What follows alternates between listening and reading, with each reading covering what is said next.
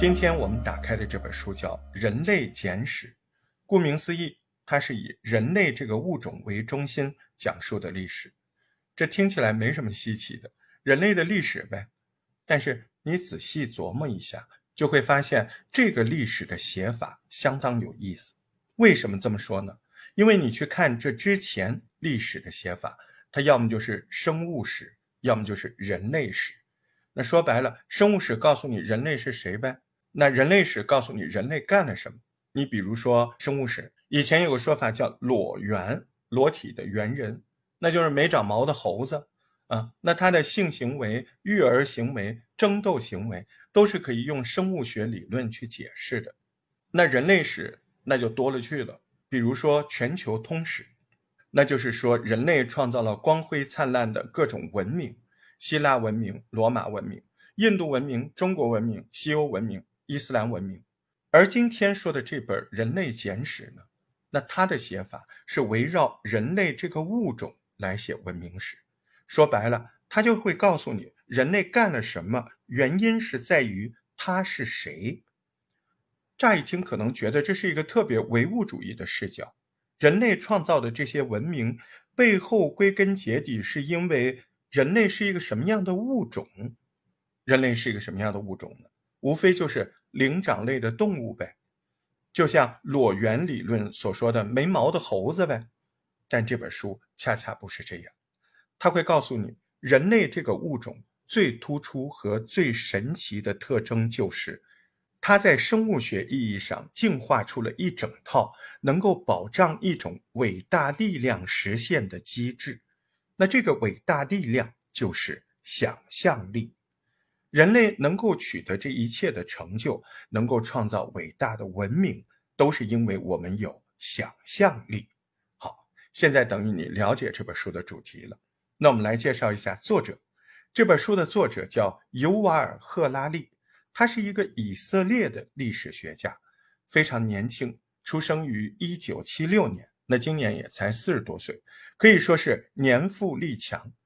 他在牛津大学拿到了历史学博士学位，现在在耶路撒冷希伯来大学担任历史学的教授。学界对于他有一个公认的评价：青年怪才。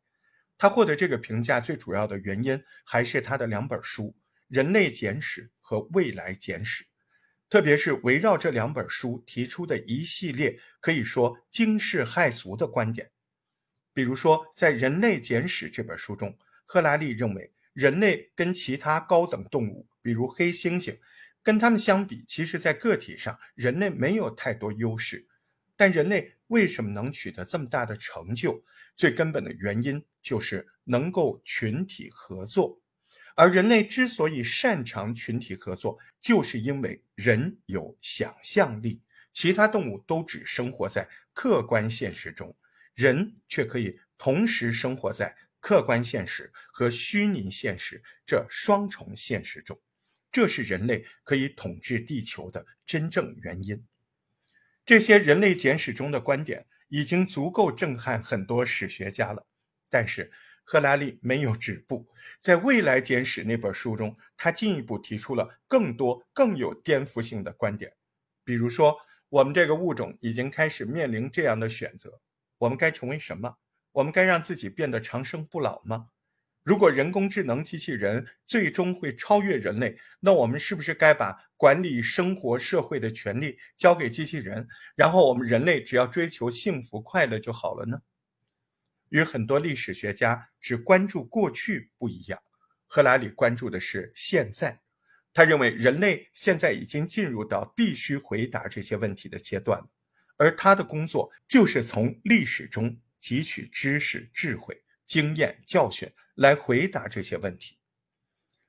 我相信现在你对这个青年怪才有了初步的了解。那我们就介绍一下《人类简史》这本书大概的结构。我们先来看看目录，《人类简史》这本书总共分四个部分，二十章。第一部分讲解认知革命，第二部分讲解农业革命。第三部分讲解人类的融合统一，第四部分讲解科学革命。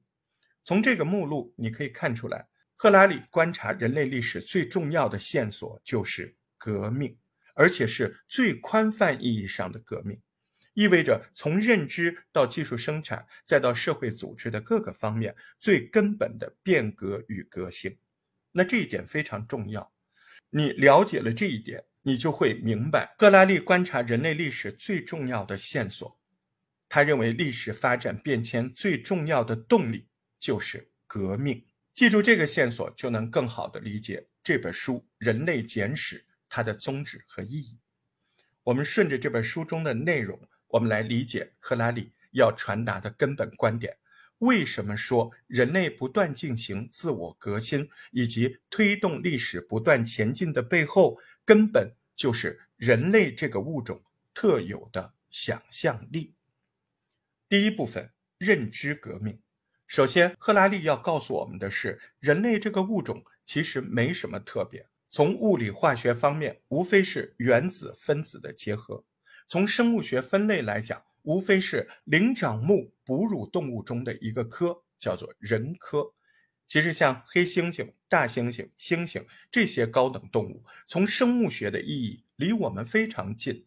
就像书中说的，六百万年前有一头母猿产下两个孩子，一头成了所有黑猩猩的祖爷爷，另一头则成了我们所有人类的祖奶奶。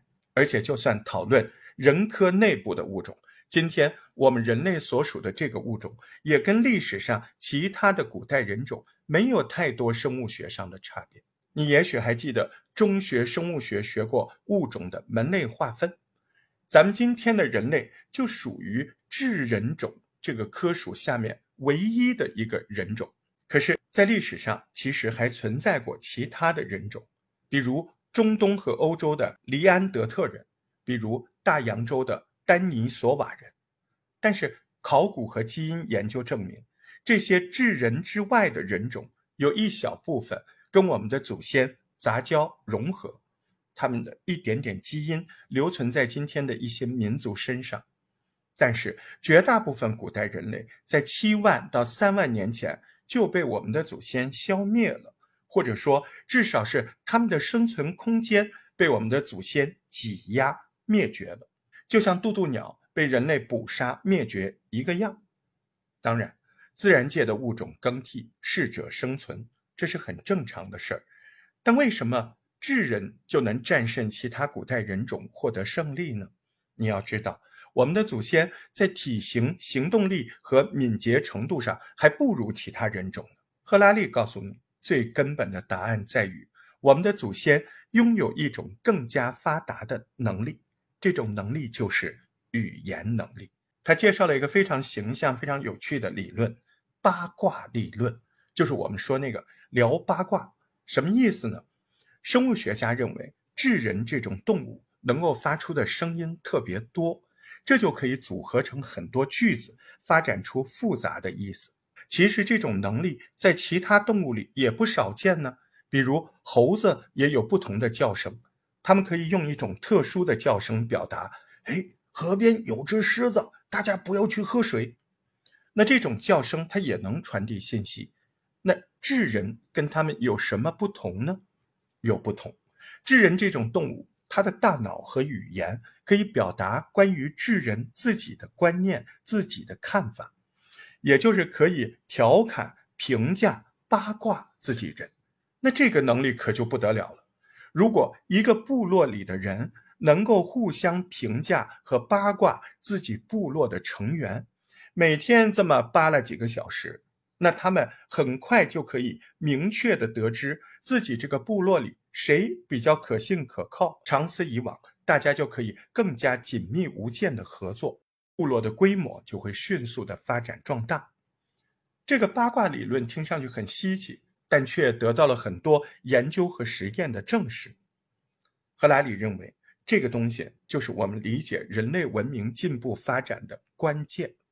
因为你仔细琢磨一下，“河边有只狮子”这类的信息，它描述的还是现实物体。但是，一个部落里谁好谁坏，谁好看一点啊，谁值得信任，谁道德有问题，那描述的是什么？是个人感受，那叫虚拟对象。比如好坏、信任、道德、美丑。如果一个物种能够谈论虚拟对象，它才有分工合作、组成复杂社会的可能性。为了说明这一点，赫拉利进一步引用了一个经典的社会学研究成果，那就是邓巴数字，也叫一百五十人定律。这个定律说，如果一个团体只靠个体和个体之间的交流来维持，那这个团体的最大规模就是一百五十人。只要在这个范围内，你不需要有什么制度规范，你单靠人际关系，你就能维持正常运作。比如一个小公司，一个小村落。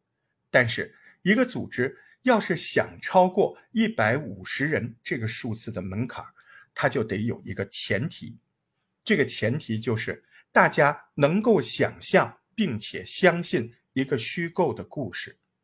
比如天主教，所有人都相信。耶稣受难，所有互不相识的教徒也有共同的话题。一个公司、一个社会、一个国家也都是这样。这种能力的根基是什么？那就是刚才为你介绍的描述虚拟对象的能力。这就是赫拉利讲的第一个至关重要的革命——认知革命。所谓认知革命。就是指智人这种动物有比较发达的语言能力，超过了一般动物河边有只狮子的这种表达水平。它能八卦自己人，而且借着能够八卦描述、评价这种能力来助人，培养出了描述虚拟对象的能力。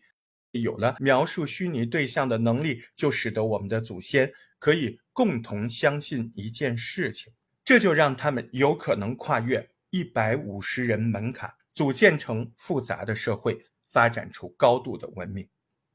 赫拉利说，这甚至从生物学进化的角度来讲，都是一次巨大突破。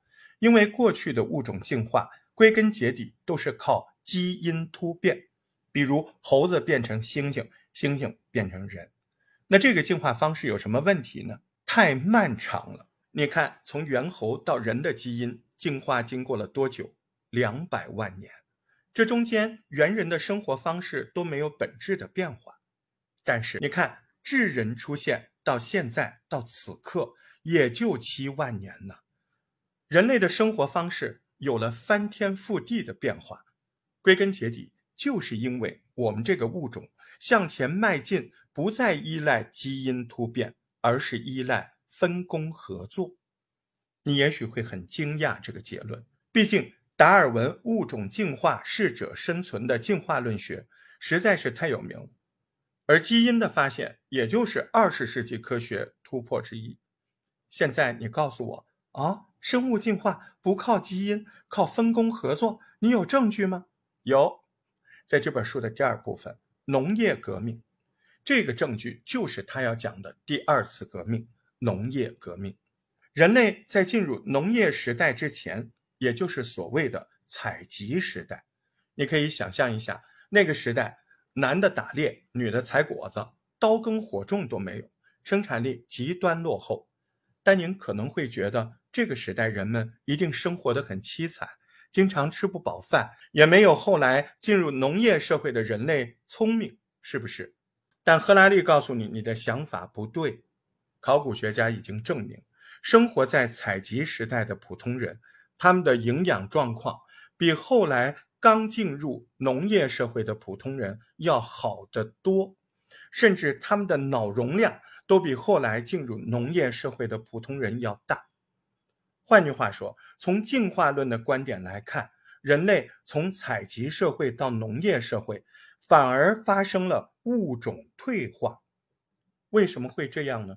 我们来解释一下，为什么采集时代的人。身体和大脑都比农业社会早期的人发达，他们身体健康状况好的原因是采集时代的人吃的东西种类多，营养均衡。早上来给蘑菇，中午来水果，晚上抓个兔子。相反，进入农业社会的古代人饮食结构大部分时间比较单一。你比如古代中国的农民，那基本上一日三餐都是干粮，而且有的时候还碰上病虫灾害、苛捐杂税，否则就营养不良啊。科学家已经证实，采集时代的人脑容量比农业时代的人要大，这是因为采集者要面对的自然环境非常复杂，他得熟悉动植物，知道什么能吃，什么不能吃，他要敏锐地感受周边环境。如果草丛里稀稀嗦嗦，哎，那可能是有蛇，踩上了那就完了。他得擅长运动，上树能掏鸟窝，下河能抓鱼。这一切一切，是不是都需要他的大脑处理十分复杂的信息？那相反，农业社会很多人一辈子都住在一小片地方，种一小片麦田，生活简单枯燥，活动范围狭窄，哪怕相隔几十里，都可能老死不相往来。他们大脑处理的信息其实是越来越少的。那既然从采集时代到农业时代，人类的个体实际上是在经历退化，那为什么人类还会向这个方向演变呢？答案就是农业社会让智人繁衍后代的可能性大大增加了。因为采集时代人们是要四处迁移的，哪里有猎物，哪里有果子就到哪里，而迁移的时候，孩子就成了很大的累赘和麻烦。但是，一旦进入农业社会，人类变成了定居动物，就可以每年都生孩子，人口增长速度一下子就飙升了。虽然农业社会婴儿的死亡率高，营养不良，脑容量都变小了，总人口的确上升了。这就涉及到一个根本的价值观问题。从生物学的意义来说，评价演化的标准，并不是个体有多强多快，而是看。这个物种的基因传播的量有多少？赫拉利打了个比方，就好像今天开一家公司好不好，主要是看他赚了多少钱，而不是说他的员工开不开心。进入农业社会，每个人的身体素质下降了，但是群族基因的传播效率却大大提升了，这就是演化的真实含义。所以赫拉利说，农业革命。看起来是一次进步，但对人类个体来说，实际上却是巨大的陷阱。农业革命看起来像是人类成功的驯化了某些农作物和牲畜，实际上反过来说，其实也可以说是这些农作物和牲畜驯化了我们人类，逼迫人类每天必须为他们的成长、为他们的基因延续所服务，耕田松土。浇水、施肥、照顾有加，而且农业的发达使人类创造出了社会、国家、阶级和宗教，从而也就有了阶级压迫和宗教战争。人类整体的确通过分工合作得到了飞速进步，但是每个个体的苦难却增加了。要不然你看看古代文明，埃及有金字塔，罗马有斗兽场，中国有长城。这些伟岸的世界奇观，哪个不都是靠着法老、皇帝、奴隶主对普通人的奴役压迫来完成的呢？说白了，农业革命就是以大部分人的凄惨处境换来了小部分人成为至高无上的统治阶级，并且奴役大部分人去创造文明。这就涉及到赫拉利所讲的。农业革命带来人类想象力的第二次飞跃。第一次飞跃前面说过了，就是所谓的认知革命。人类通过八卦，通过互相评价，发展了想象虚拟事物的能力，因而能够超越部落群族的一百五十人门槛。第二次飞跃是什么呢？是指人类可以通过想象力建构一种虚拟的政治秩序，就像古埃及人。之所以服从法老的命令去修建金字塔，那不仅仅是因为他们害怕法老的权威，另一部分也是因为他们真心相信法老是神在人间的代言人，为法老修建金字塔就是服从神的指令。赫拉里说，我们生活的社会秩序其实归根结底都是源自于想象。这个理论有三大重要体现：第一，想象构建的秩序跟现实世界是紧密结合的。比如，如果一个儿童生活在中世纪的城堡里，他是没有自己房间的，他的一举一动都暴露在别人的目光中，所以他特别在意自己的社会地位、荣誉感。但是现代社会，孩子们都有自己的房间，所以他会培养出一种个人主义信念，他觉得不用在意别人的目光，活出自己的价值就好。这种价值观信念。跟人对自己的居住环境的安排，其实是紧密捆绑在一起。你很难说是谁导致了谁。第二点，想象的秩序塑造了人的欲望。比如说，今天很多人都想出国旅游或者买个大别墅。你以为干这些事儿是你自由个性的体现吗？实际上，那都是消费主义灌输给你的。你天天看到的电影、电视、广告、微博、朋友圈，都告诉你你应该送你女朋友这些东西。那放在古代，你应该送个啥？给她送个金字塔，给她修个大坟，保管她桃花朵朵开。其实，不管是送出国旅游，还是送个墓，那都是很搞笑的事情。这些都是想象灌输给你的。第三，想象的秩序把人和人连接在一块儿。比如美金这张纸为什么值钱？归根结底也是因为想象。正是因为这种想象的存在，才使得我们能够建立起跨国经济，建立起国际贸易规则，让全世界的资本、商品、劳动力实现互通有无。没有这个可能，人类一瞬间那就退回原始状态了。所以最后，赫拉里总结说：身为人类。我们不可能脱离想象所建立的秩序。每一次，我们以为自己打破了监狱的高墙，迈向自由的前方，其实只是到了另一间更大的监狱，把活动范围稍稍加以扩大。而纵观历史，人类在想象秩序的时候，特别擅长想象高等和低等的差别，比如白人比黑人高级，男人比女人高级。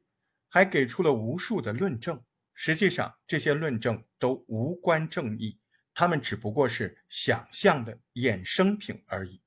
也许你会问，既然这些都是想象出来的，那理论上讲，不同的人应该想象出的秩序大不相同才对呀？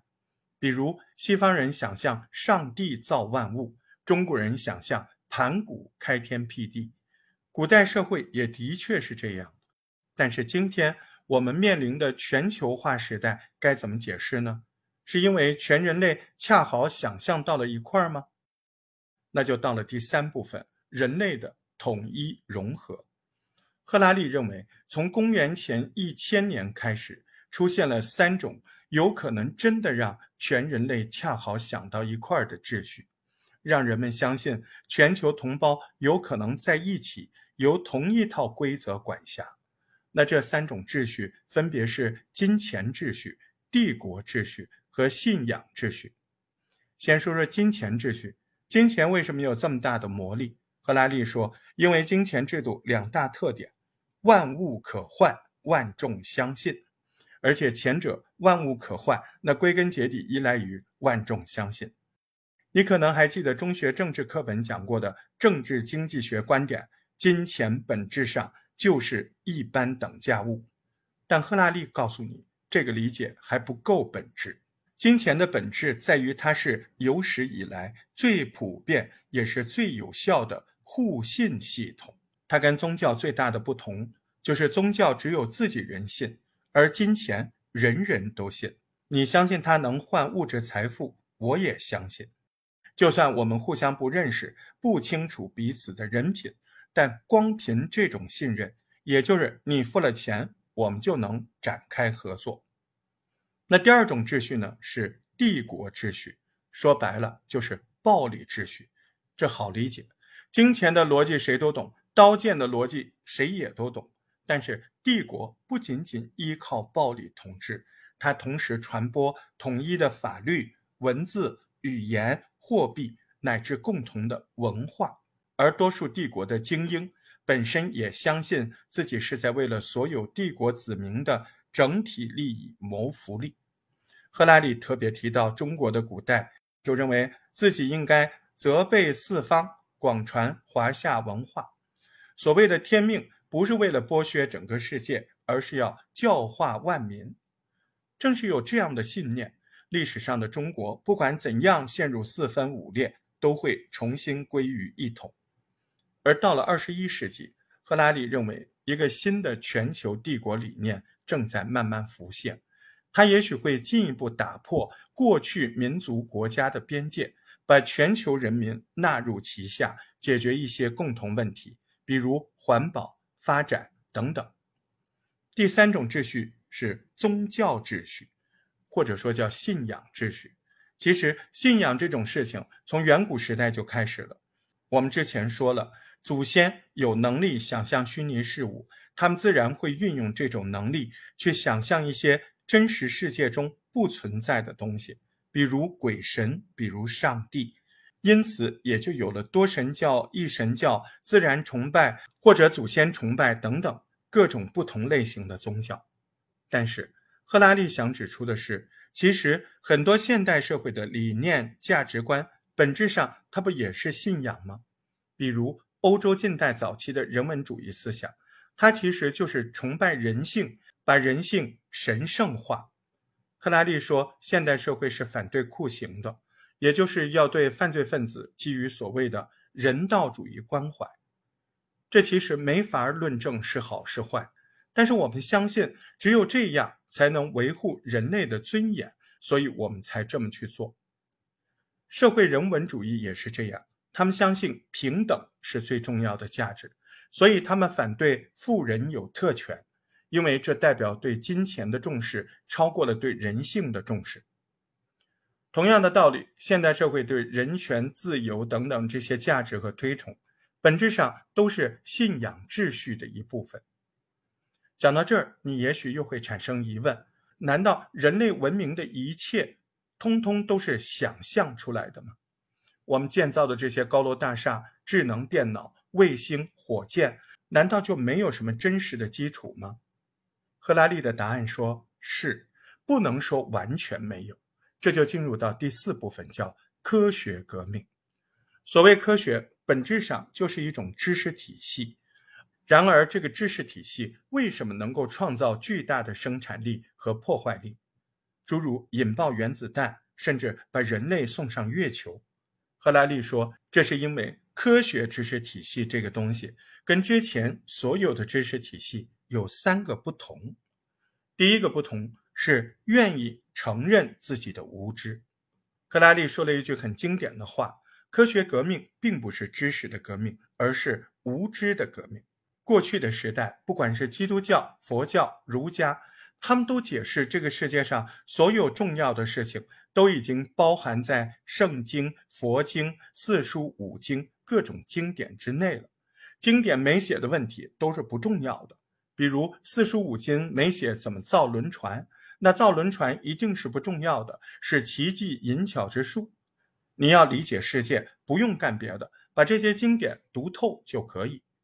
那现代科学与此恰恰相反，他首先得承认自己对重要问题是一无所知的，所以鼓励观点的交锋和碰撞。第二点不同是以观察和数学为中心，这也是现代科学与过去知识体系的重大不同。赫拉利举了个例子，比如有一种宗教叫摩尼教，摩尼教就认为这个世界的一切就是善和恶的斗争。恶创造物质，善创造精神。你琢磨一下，这种宗教基本上可以说是万能的，它什么都能解释。比如你电脑坏了，为什么坏了？因为邪恶影响了你的电脑。那找一个善良的程序员把你的电脑修好，那就是善战胜了恶。问题是，他告诉你怎么修电脑了吗？完全没有。所以，它虽然可以解释一切，但却没有任何实际意义。现代科学则是以观察和数学为中心。所谓观察，其实就是验证。你说你电脑坏了是因为恶，你能验证吗？验证不了，你只能陷入循环论证。但是我说电脑坏了是因为主板烧了，那换个主板它就好了。这是一个可以被验证的知识。当然，现代科学甚至可以继续运用数学工具来给你计算。多少电流，多大程度就会把你的电脑主板给烧了。这就建立起关于电脑损坏的一般规律和理论。那第三点不同呢，是运用已有的理论取得新的能力。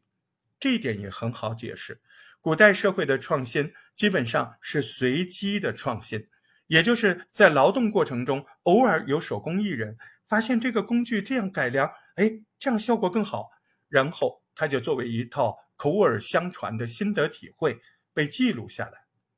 但现代科学却可以从已有的理论出发，总结规律，向我们指明创新的方向，而不是只靠手工艺人的灵光一现。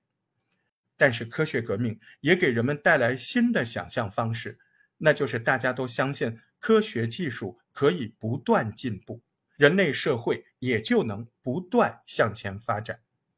实际上，这个信念已经成为人类社会运行的基石。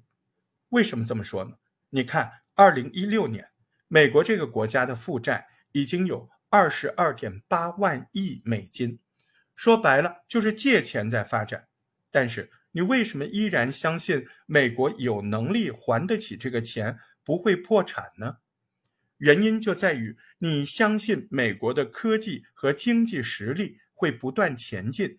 而只要它未来能够一直保持增长，那这个债务游戏它就能继续玩下去。这也就是所谓现代国家和现代金融的本质。不过，赫拉里同时指出，科学革命跟历史上所有革命一样，它本身是人类想象力不断飞跃的产物，也会带来巨大的物质利益。但是，这种飞跃对于人类的单个个体而言，不一定是好事。首先，你看欧洲国家利用科技优势进行迅速扩张，给全世界带来了深重的灾难。保守估计，从1885年到1908年那二十多年间，刚果这个国家就有六百多万人死于殖民统治。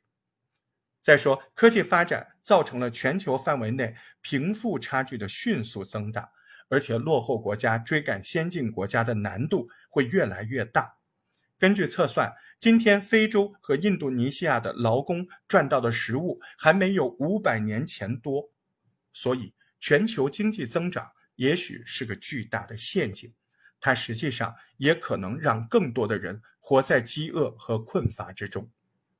总结一下，《人类简史》用一种物种研究的视角来纵览世界历史，勾勒人类进步发展的本质。说白了，我们人类这个物种。就是一种同时活在想象和现实两种情况之下的物种，这种生活在双重现实中的能力，让我们取得了巨大的成就，同时也让我们大部分个体陷入更悲惨的处境。从古代被神权王权压迫的农民，到现在被资本主义消费主义剥削的劳工，无不如此。每一轮革命和飞跃没有从根本上改变这个模式，反而是把这个模式的利和弊都推到更极端的地步。人类的想象力越发达，每个个体可能面临的苦难就越深重。赫拉利得出这个结论，不是为了危言耸听，也不是为了沽名钓誉，他没有兴趣用激发你焦虑的手段唤起你对他的认可。它的目的是为了替全人类前瞻未来。为什么这么说呢？因为今天的科技进步已经走到了这么一个节点，人类有可能越过生物的边界，利用技术手段改造人类自身，完成下一步演化。换句话说，物种演化的方式从过去的基因演化进步到了分工演化，那今后可能继续从分工演化进步到。技术演化，用传统的观点来看，这好像不是什么坏事儿。但是你现在了解了人类简史，就会知道这背后恰恰隐藏着更深刻的危机和变革。重复一遍，赫拉里的观点就是：每一次革命和飞跃的背后，都隐藏着人类个体遭受的巨大苦难。这一次也不会例外。二零一六年，赫拉利在中国的清华大学的演讲。言顺了他在今天这本书里的结论：如果人类中少数群体真的能够用技术改造自己的身体和心智，成为永生不死或者记忆力如同电脑一般的超人，那么阶级不平等将会扩大为物种间的不平等。届时，大部分人的苦难或许比历史上数次变革时期的苦难更为深重。就像《人类简史》这本书结尾所说的：“现在我们唯一能做的就是影响他们走的方向。既然我们可能很快也能改造我们的欲望，或许真正该问的问题不是我们究竟想要变成什么，而是我们究竟希望自己想要什么。如果还对这个问题视若等闲，可能就真的还没想通。”这本书就为你解读完了。为了促进你对《人类简史》这本书的记忆，建议你立刻把听完的感受写在这条节目下面。祝贺你又听完了一本书，感谢你对大石头节目的支持关注，请订阅、好评、说重点这档节目，也别忘了点赞，并且和身边的朋友分享这些浓缩的知识精华。大石头向您问候，每天听畅销书，学知识，说重点，做更好的自己。再会。